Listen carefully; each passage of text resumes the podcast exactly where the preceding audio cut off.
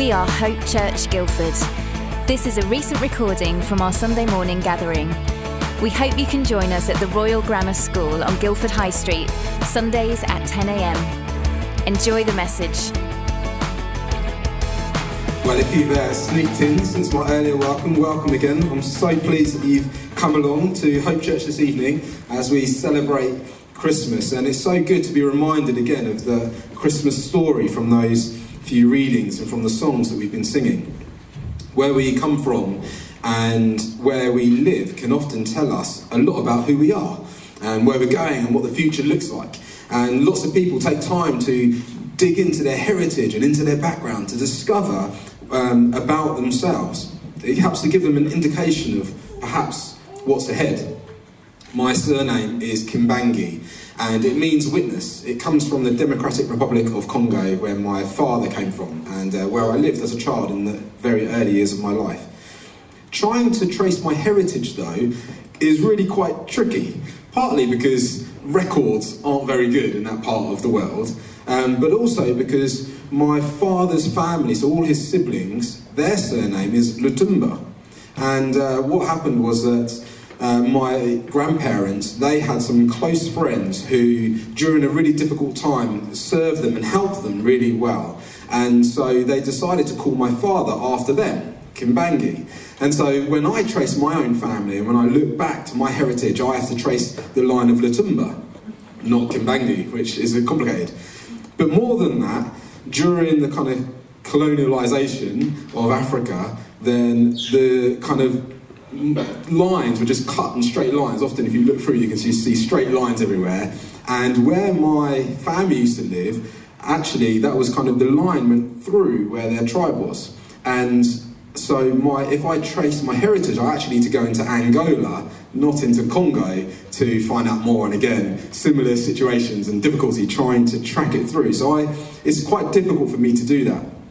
Uh, you might find it easier, maybe not. I don't know if um, when when we do that though, it's, it's often a really good thing to do. And whilst I can't trace my ancestry very well, through the Bible, we're able to trace through the ancestry of Jesus for a couple of thousand years, actually, right back to the beginning of the Bible in Genesis to Abraham. And taking the time to trace whose Jesus' family line is and the place where he has come from is a good thing because it tells us a little bit about Jesus. And so during the next 20 minutes or so, I just want to share a little bit about this little town of Bethlehem and this place where Jesus came from. Now, if you were going to start a new religion or a political regime that was going to take over the world or to go across the world, then you'd probably start with a metropolitan city, maybe London or Rome or Jerusalem, something like that, maybe Abu Dhabi or New York. You probably wouldn't start with Bognor Regis or Didcot or something. Sorry if you come from there. But 2,000 years ago, God sent his one only son, not to the religious capital, Jerusalem, or the political capital, Rome, but to this little town of Bethlehem. It's quite a strange choice. If I was God, I probably wouldn't have done that, and yet he did. And so let's have a look a little bit about this place, Bethlehem. And we're going to start off by just sharing what it means, and then we're going to track some people who went to Bethlehem and came out of Bethlehem. So in Hebrew, Bethlehem means the house of bread. It's an extraordinary name for a little village. It's actually situated in the Judean hills and it's an extremely fertile area. If you travelled up to it from the Dead Sea, then you'd be travelling through desert desert upon desert, but then suddenly you'll get to this amazing fertile land where there's archaeologists tell us there's six water springs, natural water springs around it. And so it's this fertile place and um, known as this house of bread, green and lush. Whenever you came to Bethlehem, you'd know, know it as a place of hospitality, as a place of refuge, as a place of nourishment. Jesus shows us that he has come also to nourish and to share and to feed a hungry and starving world. After Jesus' death and resurrection, we now celebrate all that he did actually through a meal, through bread and wine. He was even born in a manger, which is an eating trough for animals. He is a present to the world. Bon appetit. Jesus, uh, sorry, in uh, Arabic, Bethlehem, so Bethlehem, means house of meat or the house of lamb. It was always, it's always been associated with lambing. So shepherds, again, would go there. Often in the winter months, they would kind of sojourn and travel around. But when it got to the summer and it was really, really hot, they would go to Bethlehem because it's trees and it's shade and it's branches and it's water sources. And so it's it's a lambing place. It's a place where uh, shepherds would come and they would raise their lambs and they would look after them. And about four or five miles away from Bethlehem is Jerusalem. And Jerusalem, as, as, a religious capital, was a place where lots of celebrations would take place and they would sacrifice lambs. And so many, many uh, shepherds would go to Bethlehem to take care of their sheep and their flocks. And then during these big celebrations, they would then take their herd up to Jerusalem and then they would be bought for this sacrificial uh, things. And um, when we meet Jesus, born in this house of lamb, we meet one who says of himself, I am the good shepherd. I'm like a shepherd. I know how to look after my flock. I've come to care for my sheep when one goes astray, I'm willing to go after that one and run after them. I've come to gather lost sheep because I care. I care about each one. But we also meet one who John the Baptist announced as the Lamb of God, the one who also travelled from Bethlehem to Jerusalem to be sacrificed uh, for the cleansing of people's sins in ritual celebration. So we meet this Jesus the Lamb of God, born in Bethlehem, sacrificed in Jerusalem at Passover to take the sins of the world. In Bethlehem, at Christmas, we behold the great shepherd, and we also behold the Lamb of God.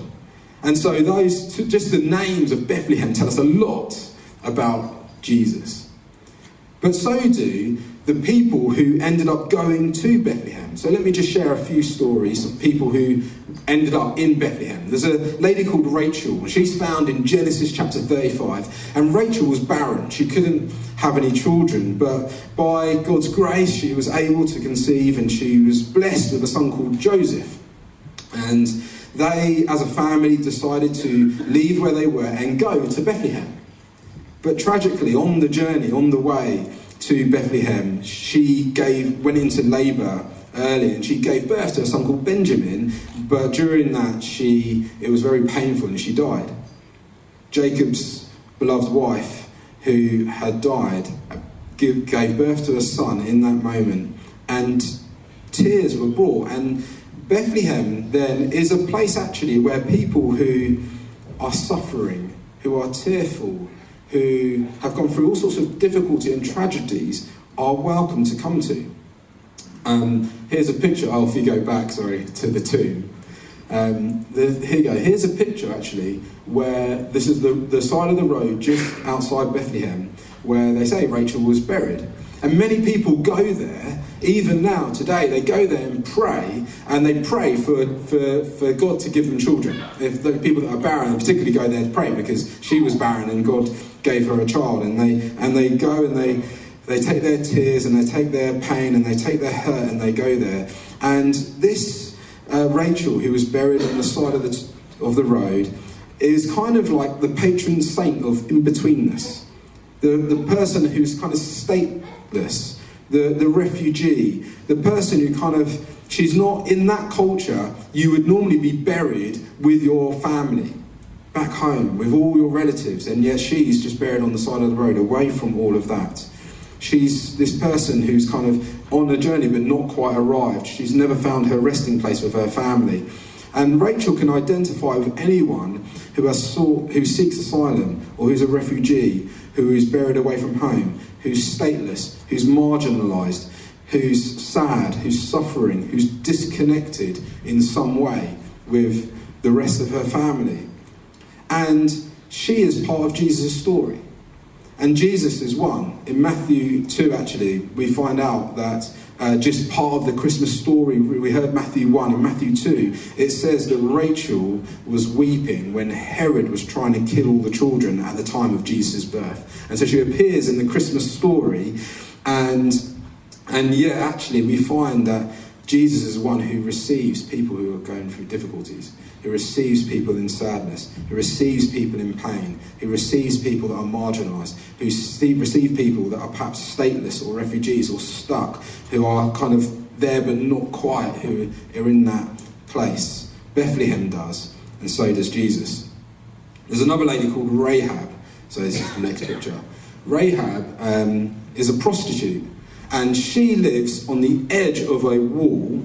And there was a uh, yeah, and there was a time where living on the edge of the wall was a really dangerous place to live because if an enemy came to attack you, then you'd be the first one to die. If war came, then you would be the first to be destroyed. Being a prostitute in that society, not having a husband, um, having that kind of means of income meant that she was bottom of society, that she was despised, that she had all sorts of shame. And yet, what happens to her is she gets ends up in the Bethlehem story. See, what happens is that one night some spies come from the people of God who are about to come and overtake her nation, and she welcomes them in. She is hospitable to them she kind of has the heart of Bethlehem, which is a very hospitable place where people can go and, and have refuge and, and have safety and have nourishment and bread. And she has this same heart. She welcomes them in into the city walls. And the spies say to her, When we come, we're, we promise not to destroy your household. We're, we're going to keep you safe. And what happens is that the invasion comes every single home and every part of that whole city of Jericho is destroyed. There's rubble and fumes, but one house stands, and that's Rahab's house. And every single person who went into Rahab's house was saved, didn't face destruction. Rahab goes on to marry a prince, and this is a prince of the tribe of Judah, and uh, a man called Salmon is in this tribe of Judah in, and comes from the place of Bethlehem. So Rahab, this prostitute, this one who was in shame, who was on the edge of society, who was kind of despised in her community, ends up marrying a prince of Bethlehem, brought into his household and given a place of honour and respect, and ends up being in the direct line of Jesus. She ends up living the rest of her life in Bethlehem and she is given a new identity, a new name, and a new address. She has gone from an outsider to an insider, from an enemy of God to a friend of God, full of shame, given an honourable name. Rahab didn't deserve it, and yet God, by his grace and love, extended his care to her. Bethlehem is a place of hospitality where outsiders and foreigners are welcomed in, are brought in. And she um, was welcomed in as well. You know, God's church and his people welcome everyone in. Jesus was born in this same place, Bethlehem. And a, a future prince of Bethlehem, he welcomes people in too. And so does his church. And lots of people who entered into Rahab's house, her family, her cousins, her aunties, her uncles, might have said, Well, why you Rahab? Why, why are you so special? Why? And I might have had all sorts of different questions about why going into Rahab's house would save them. But all they needed was enough faith to step into a household and they were taken care of and they didn't face destruction. In exactly the same way, you might have all sorts of questions about Christianity, about Jesus, about this whole manger and the trough story. All it needs is enough faith to come to Him and you can know salvation and hope and joy and new dignity and new honour and restoration and hope for a future. It's an, it's an amazing uh, reflection of what happens when we come to know God. Our whole life has changed, and your life can be changed too. This all happened through, through this place, this town of Bethlehem. You know, Bethlehem is a place that welcomes everyone in, no matter their circumstances, situations, or background. And so the last thing I'd like to look at then, having looked at some people that entered into Bethlehem, is look at some people that were in Bethlehem and what do they tell us about Jesus? One of those people was a guy called Judah. So Judah, he, you know, I've talked already about how Bethlehem is in this land of Judah. It's in the Judean hills. And uh, why should the Messiah be born there? Well, Genesis tracks through the people of God. It starts with Abraham and then Isaac and then Jacob. And Jacob has 12 sons. And one of his most famous sons is Joseph in the Technicolor Dreamcoat. You might have heard about him. The fourth son he had was a guy called Judah. Judah had three older brothers, uh, Levi, Simeon, and Reuben, and they weren't very good actually. They end up getting involved in all sorts of like sexual immorality and violence. And to be honest, Judah isn't much better he is complicit in selling his younger son Joseph into slavery to the Egyptians. And uh, there's a lady called Tamar who's a Canaanite, and she confronts Judah. She speaks truth to power. And Judah realizes that he's done wrong. And he is the first person in the Bible to kind of realize that and take responsibility for his actions so far. You get to Genesis 35. And after that, his whole life turns around. Later, his youngest brother Benjamin, a cup is found in his bag, and he's about to be taken by the Egyptians as well to be held captive as a slave, like his brother Joseph. And yet, Judah steps in and says, No, don't take him, take me instead. He says, Hey, I will be a sacrifice in the place of my younger brother Benjamin he, um, he says, Don't let him suffer, let me suffer instead. Judah qualifies himself for leadership. And in the Bible, leadership is about taking responsibility, sacrificial service on behalf of others. Judah ends up being described like a lion. Um, so you can click onto the next slide. But he shows leadership by offering himself as a lamb, as a sacrifice instead. Many generations later, Jesus is called the Lion of Judah. He comes from this same line. And John in Revelation, he has a bit of a vision and he looks for a lion and he hears a lion roaring, but when he turns and sees, he sees a lamb, one who is willing to take responsibility by self sacrifice. Jesus epitomized this kind of uh, nature in himself, willing to give up his life for others, just like Judah had done many, many years before him. Jesus took on the sin of the world in our place. He took responsibility, and he shows us how he can turn any life around, even Judah's. You might be someone like Judah who's messed up, who's done horrendous things, but Jesus is able to turn every life around. He takes responsibility on himself self sacrifice in order to give you freedom and hope for a future and joy in this life. So that's Judah. There's another guy called Boaz. See, Boaz is Rahab's son. Rahab, that prostitute that we learned, heard about earlier. And so he was born to Salmon. And Boaz is another son of Bethlehem. He lives there. And like his father Salmon, Boaz um, he welcomes in the marginalised, the desperate, the destitute. There's a lady called Ruth who he ends up marrying, and Ruth was from a land called Moab. She had lost her husband. She had lost all her means of income. She was in a famine. She was probably barren because she'd been married 10 years and had no children. And yet Boaz welcomes her in.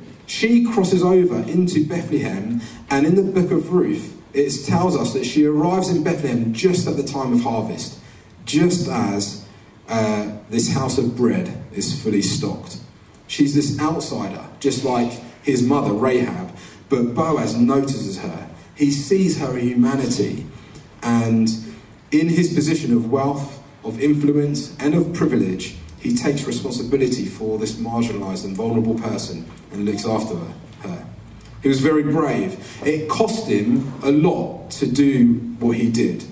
It was countercultural in every way because Ruth was from a people group that was despised by those in Bethlehem.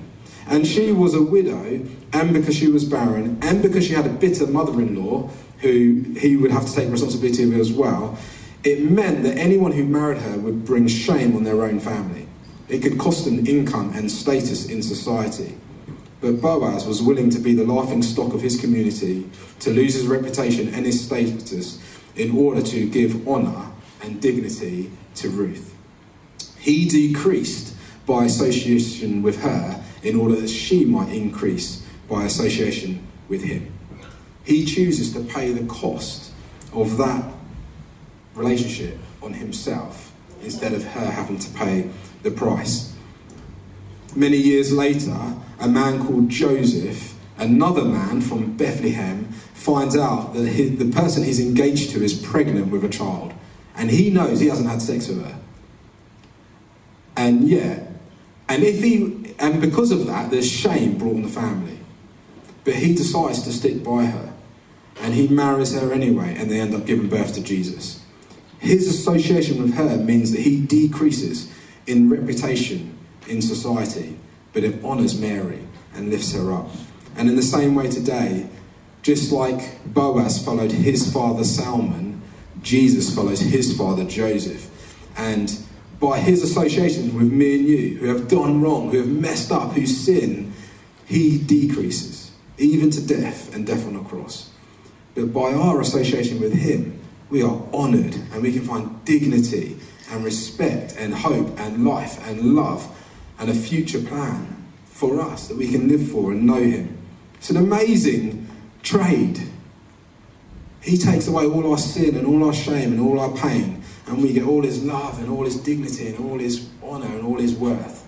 It's incredible, all from this little town of Bethlehem. I want to give one more story. This is David. David is another man from Bethlehem. You might have heard about him. He's the one that defeats Goliath, the giant.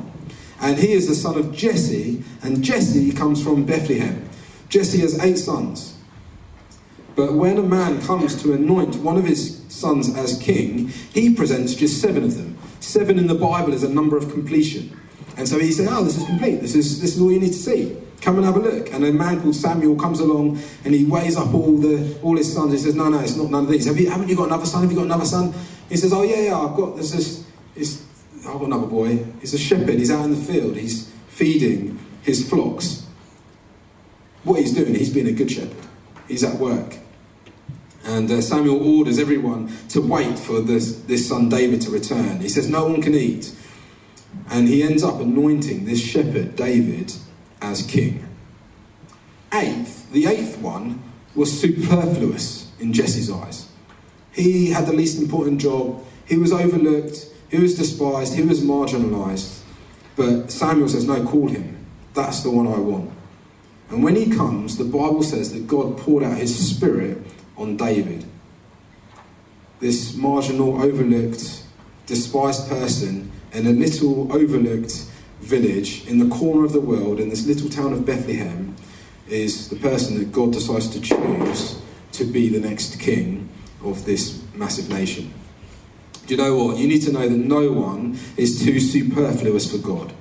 No one is too overlooked. No one is too young. No one is too old. No one is too left out. No one is too despised. You can know him. And David, he was born in Bethlehem, but he ends up dying in Jerusalem. Jesus was also born in Bethlehem and ends up dying in Jerusalem.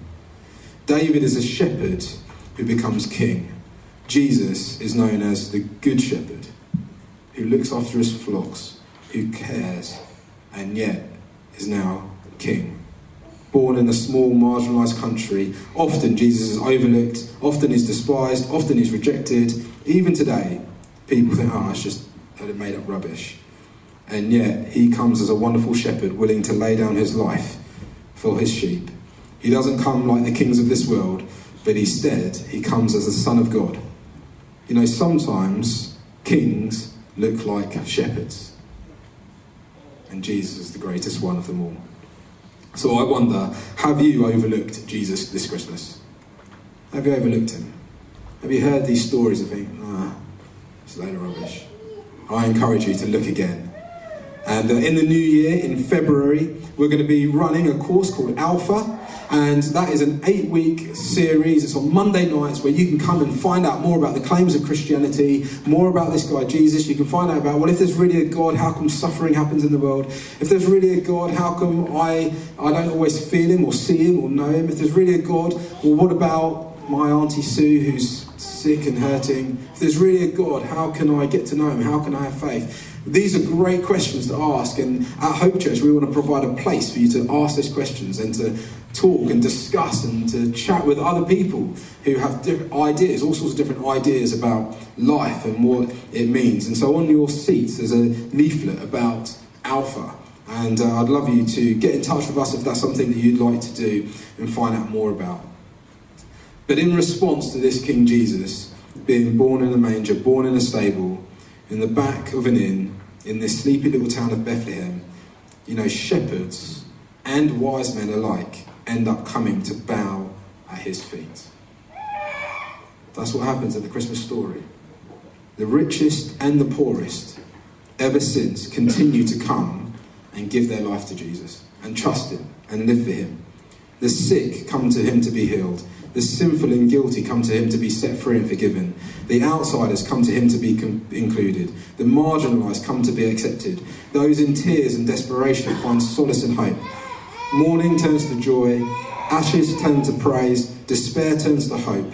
Whoever you are, rich, poor, young, old, wise, or foolish, you can come and know Jesus too.